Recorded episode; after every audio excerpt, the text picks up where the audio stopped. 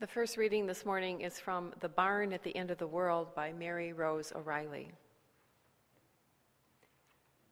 The Sufis teach that in order to reach a new plane of understanding, you have to pass a specific number of experiences 100, 538, who knows? Then, in some cosmic transaction, your visa gets stamped and you move on. It's as good an explanation as any for how differently people live on this planet. Some bound on hurting and damming up the flow of mercy, others prodigal as Francis of Assisi, throwing away all they own for joy, and most of us making our cautious way between. Eventually, the need to love someone well becomes like the skin's longing to close a wound, to stretch the length of a blue rimmed bullet hole. Forgiveness moves on some glacial scheme of its own. I suppose the slow pace of forgiveness, the tedious creep of skin over laceration, maintains some cosmic economy I cannot comprehend. We're threaded into a pattern too vast for our own eyes, and even a red ribbon of anger plays its part. Meanwhile, I shake my fist at the Most High, saying, Look at all the anger I've taught my daughter. Surely that cannot be good for her. Would it spoil one of your major plans? I sing out like Tevye, if I were to become a better person.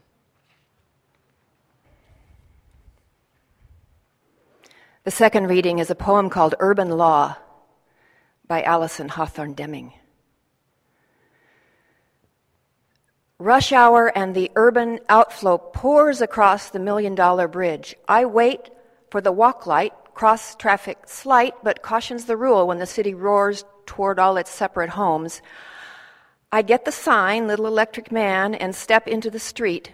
A woman turns into my lane, bearing down, eye contact, and still she guns it until I stare and shake my head in disbelief at her ferocity. She slows, begrudged to let me pass, runs down the window of her sob and shouts, Why don't you wait for the light? and flips me the bird. I feel weepy like a punished child, mind sinking to lament what's wrong with the human race. Too many of us, too crowded, too greedy for space. We're doomed, of course. So I head for coffee and a muffin walking sad and slow on the return. I'm waiting again to cross, picking fingers full of muffin from the paper sack and watching the phalanx of cars race by, not even a cell of a thought in my mind that I might jump the change.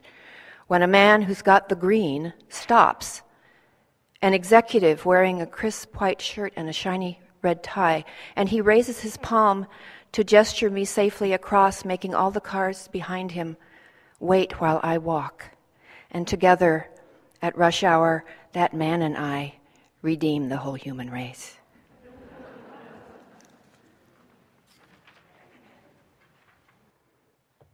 Thank you, Nellie.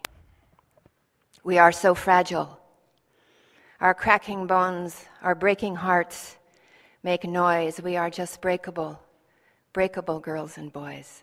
I know as I look out among you that when it comes to the topic of forgiveness, you are if not experts, good students. To be a human in time and space is to be breakable and broken. We get yelled at in traffic or we do the yelling. We get waved across the street or we are the one who stops and waves and waits. We help each other. We hurt each other. We need each other. That's my starting place when I talk about forgiveness, our January theme. I still use the copy of Joy of Cooking I got for Christmas in 1969, 40 years ago. This uh, fragile, breakable cookbook has memories stained into many of its pages, especially the peanut butter cookie page. I've always loved how the Joy of Cooking fish chapter ends. The authors give many dozens of fish recipes arranged alphabetically by fish. So, fried catfish, scalloped cod, marinated herring, through casseroled octopus, glazed salmon, broiled swordfish, poached turbot, and then the final fish recipe on page um, 362 just says whale, last but vast. How to cook a whale. Get a really big pan. As I thought toward this month's worship theme, forgiveness, that phrase kept coming to mind last but vast. Forgiveness is a whale of a topic for exploration. Vast and last in a way, in that it is a lifetime work, forgiving and being forgiven. Forgiveness is a big part of getting our house in order when we come to die. We know this. The hospice booklets tell us that two out of four of the things we need to say to each other pertain to forgiveness. The final four are thank you, I love you, forgive me, and I forgive you. Last but vast. As the monthly themes come around, our church staff likes to take some time at a staff meeting to talk about them. Last Tuesday, the staff conversation on forgiveness started a little tentatively, a, a trickle, just a trickle. Then it became a gush, then a torrent, as we recalled little or big lingering situations in our lives and the questions began to emerge Have I forgiven this person? Was I the one out of line? Is accepting an apology the same as forgiving? Are some things unforgivable? Forgiving doesn't mean the offense was okay, does it? It just means you're not going to let it rule you anymore. After 25 lively minutes, we had to close the conversation, and someone said, We only have a month for this? yes, but a month with five Sundays. it's vast. Mary Rose O'Reilly says forgiveness moves on some glacial scheme of its own. Eventually, the need to love someone well becomes like the skin's longing to close a wound. She says, I suppose the slow pace of forgiveness, the tedious creep of skin over laceration, maintains some cosmic economy I cannot comprehend. We're threaded into a pattern too vast for our own eyes. Even a red ribbon of anger plays its part. We know that in this world the pattern of revenge and hatred is vast, ancient, fed every day by new bloodshed and breakage. We know about the vast pattern of hurt and warfare. That's why it's so startling when we hear about those who, who break the pattern, who do something out of sequence. Kelly Clement reminded us last week of the Amish community that forgave the gunman a couple years ago and even reached out to the gunman's family. The people of the Amish faith are also part of a vast pattern, a pattern of forgiveness, one they've been practicing for over 300 years. If you'd like to read stories about surprising patterns of forgiveness, I recommend a website called The Forgiveness Project. It's an international nonprofit dedicated to healing the wounds of the past. The Forgiveness Project collects people's stories. You see a page of tiny headshots of individuals from all over the world, and you click on a photo, and the larger picture and the full story appears. There's Bud Welch, whose daughter Julie Marie was killed in the Oklahoma City bombing in 1995. In the months after her death, Bud changed from supporting the death penalty for Timothy McVeigh and Terry Nichols to taking a public stand against it. There's Andrew Rice, whose older brother, banker David, was killed on September 11th, 2001, in the World Trade Center collapse. Andrew is now a member of Peaceful Tomorrows, a group founded by family members of September 11th victims seeking effective nonviolent responses to terrorism. There are stories of people in Northern Ireland, Rwanda, the US, England, South Africa, Israel, the Ukraine, people who are part of a pattern of forgiveness so vast. People who, whose need to forgive is like the skin's longing to close the blue rimmed bullet hole, to stretch across the wound. So they stay with it, even when forgiveness moves at a glacial pace. In my office here at church, I keep a few copies of Clarissa Pinkola Estes' Words on Forgiveness when our people are looking for guidance in their vast task. I like to offer them Estes' perspective. Estes unpacks four different aspects of forgiving to forego, to forbear, to forget, to forgive. And she writes in Women Who Run with the Wolves, this is, this is, uh, these are Clarissa's words. Sometimes people think that to be stuck in an outdated rage means to fuss and fume and throw things. It does not mean that in most cases. It means to be tired all the time, to have a thick layer of cynicism, to dash the hopeful, the tender, and the promising. It means to be afraid you will lose before you open your mouth. It means bilious, entrenched silences. It means feeling helpless, but there is a way out, and it is through forgiveness. Oh, arg, forgiveness, you say. Anything but that. But you know in your heart that someday, sometime, it will come to that. It may not come until the deathbed time, but it will come. Consider this many people have trouble with forgiveness because they have been taught that it is a singular act to be completed in one sitting. It's also taught that forgiveness means to overlook, to act as though a thing has not occurred, but these, these things are not true. The important part of forgiveness is to begin and to continue. The finishing, the finishing of it all is a life work. There are many ways and portions to forgiving a person, a community, a nation for an offense. It is important to remember that a final forgiveness is not surrender. It is a conscious decision to cease to harbor resentment and to give up one's resolve to retaliate. Forgiveness is an act of creation. You can choose from many ways to do it. You can forgive for now, forgive till then, forgive till the next time, forgive but give no more chances.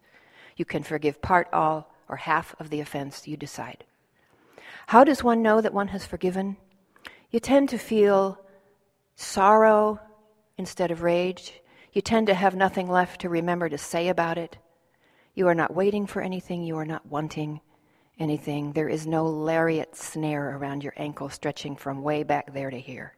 You are free to go.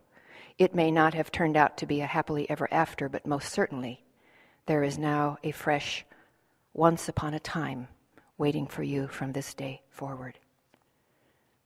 Estes' words.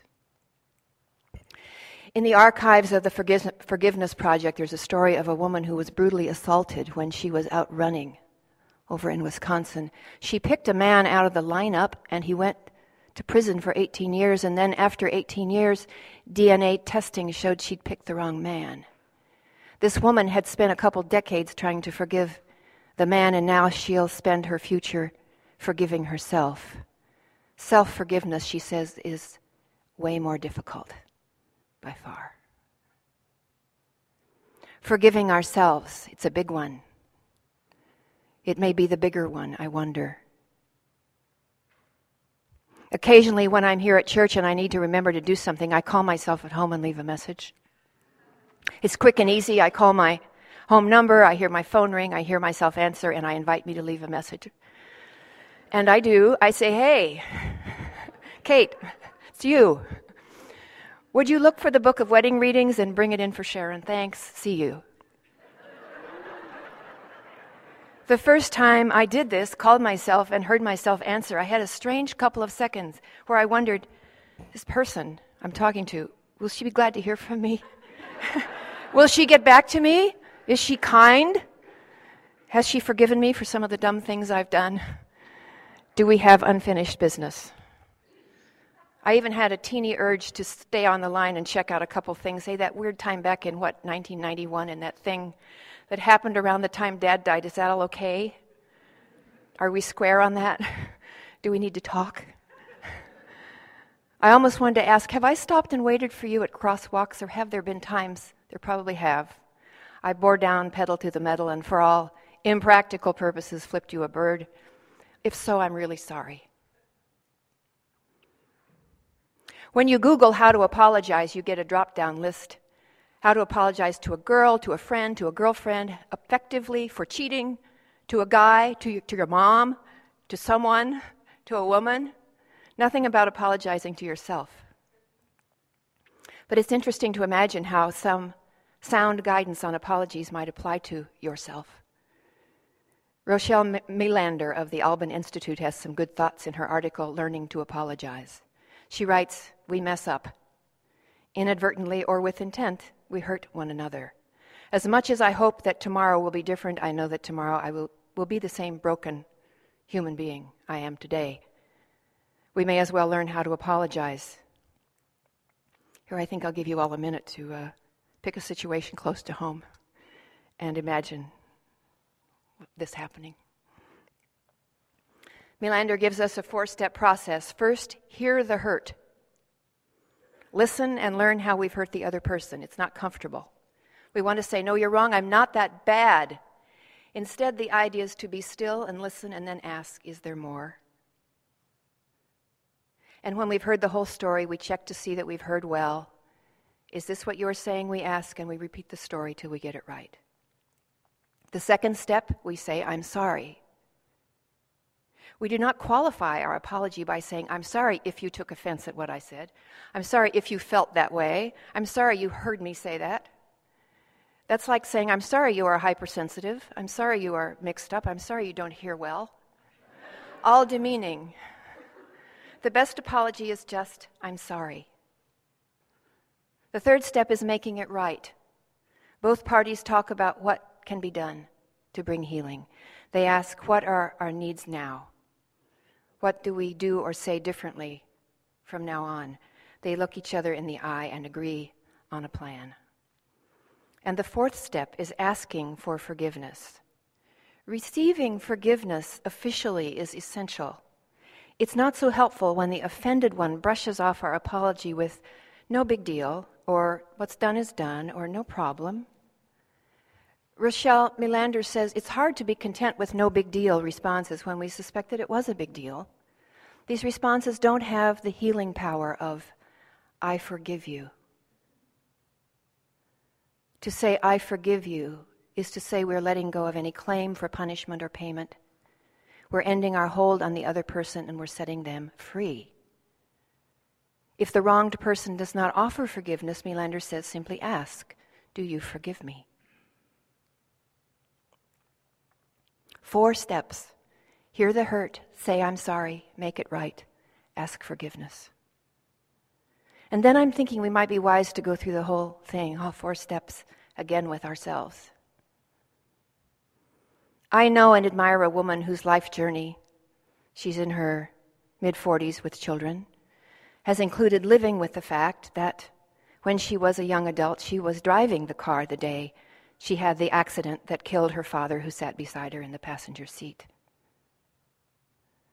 She considered suicide, but instead she chose meditation. And her life has been about healing and becoming a healer, which she is. She can see into things. People can bring her anything, she's unflappable. The one with the most hospitable heart. I haven't known regret like hers. I do remember, though, a particular time when I narrowly escaped a bad crash. It was my fault. It was years ago, but I remember it because something important happened in my heart. In a confused moment, I turned left against the light, or I did not. I turned left without signaling. I can't even recall. I only remember that the oncoming car screamed to a stop and saved us both. I was so rattled, I immediately pulled over into the closest parking area just to get my breath and fall apart a little. When the other car followed and pulled up beside me, I braced myself. The guy who got out of the old Chevy was 20 something with tattoos, and he was going to let me have it. I was ready. I had been stupid. But what this man did, he was almost a kid, was he came over to me with a face full of concern and he asked really politely, Are you okay? He asked me, the negligent one, if I was okay after I had nearly killed him. And when he did that, I felt something release way down in my chest. It was beyond personal. He gave me back my dignity and redeemed the whole human race. One thing I understood right then was that the hardest thing ultimately is to be the perpetrator. And I got a better understanding of something else too, something Jesus reportedly said to his disciples when they complained about the sudden generosity of a former sinner. Jesus said essentially, One who has been forgiven much loves much. The disciples didn't quite get it, but I do. When I think about the woman who was driving with her father when he died in that accident, I have a wish or a hunch or a prayer that her father has visited her somehow, maybe often, maybe in dreams, and he's come to her whole and with the tenderest concern, the tenderest expression, and asked, Are you okay? Because they both know that she's the one who needs the reassurance. She's the one who needs to be set free. When I have forgiven myself and remembered who I am, I will bless everyone I see, so says the Course in Miracles. No matter how careful we humans are, we can never be careful enough to avoid hurting and being hurt. That's the human condition, and that's why we need constant, vast forgiveness. Not long ago, Buddhist nun Pema Chodron interviewed Buddhist teacher, this is just a, a wild attempt to pronounce this, uh, Dzigar Kongtrul Rinpoche, and asked, What advice do you have for Western Buddhist tra- practitioners? For Western Buddhist practitioners. He replied that what we in the West need to understand is guiltlessness. Guiltlessness, she said? Yes, he said, you have to understand that though you make a lot of mistakes and you mess up in all kinds of ways. All of that is impermanent and shifting and changing and temporary, but fundamentally, your mind and heart are not guilty. They are innocent. He said, Most of our striking out at other people in this culture comes from feeling bad about ourselves. He said, and here I'm paraphrasing, when you get upset or hooked by something, in the first four seconds it feels like bad me. After a few minutes, it's shifted and it feels like bad them. Our response is to blame, and the root of it is a deep discomfort about ourselves. Rinpoche's advice was next time you get hooked by something, pause, breathe, and let it be. Don't strike out at yourself or anyone else. Breathe, relax, let all the feelings pass through you. Let the whole thing, as he says, unwind and unravel. Feel how it feels to hang out in ineffable space.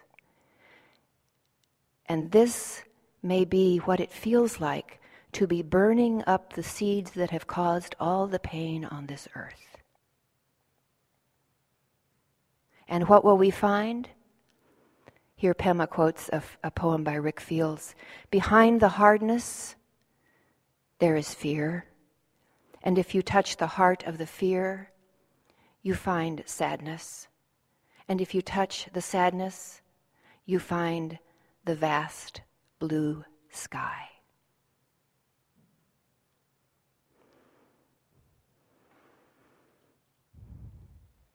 Theologian Matthew Fox reminds us that the universe forgives, the earth moves on, while daisies bloom again on the battlefield. Our universalist message of hope says that love has the final word, and love's work is to heal and forgive. It says that vaster than our wrongs is the vastness of the mystery.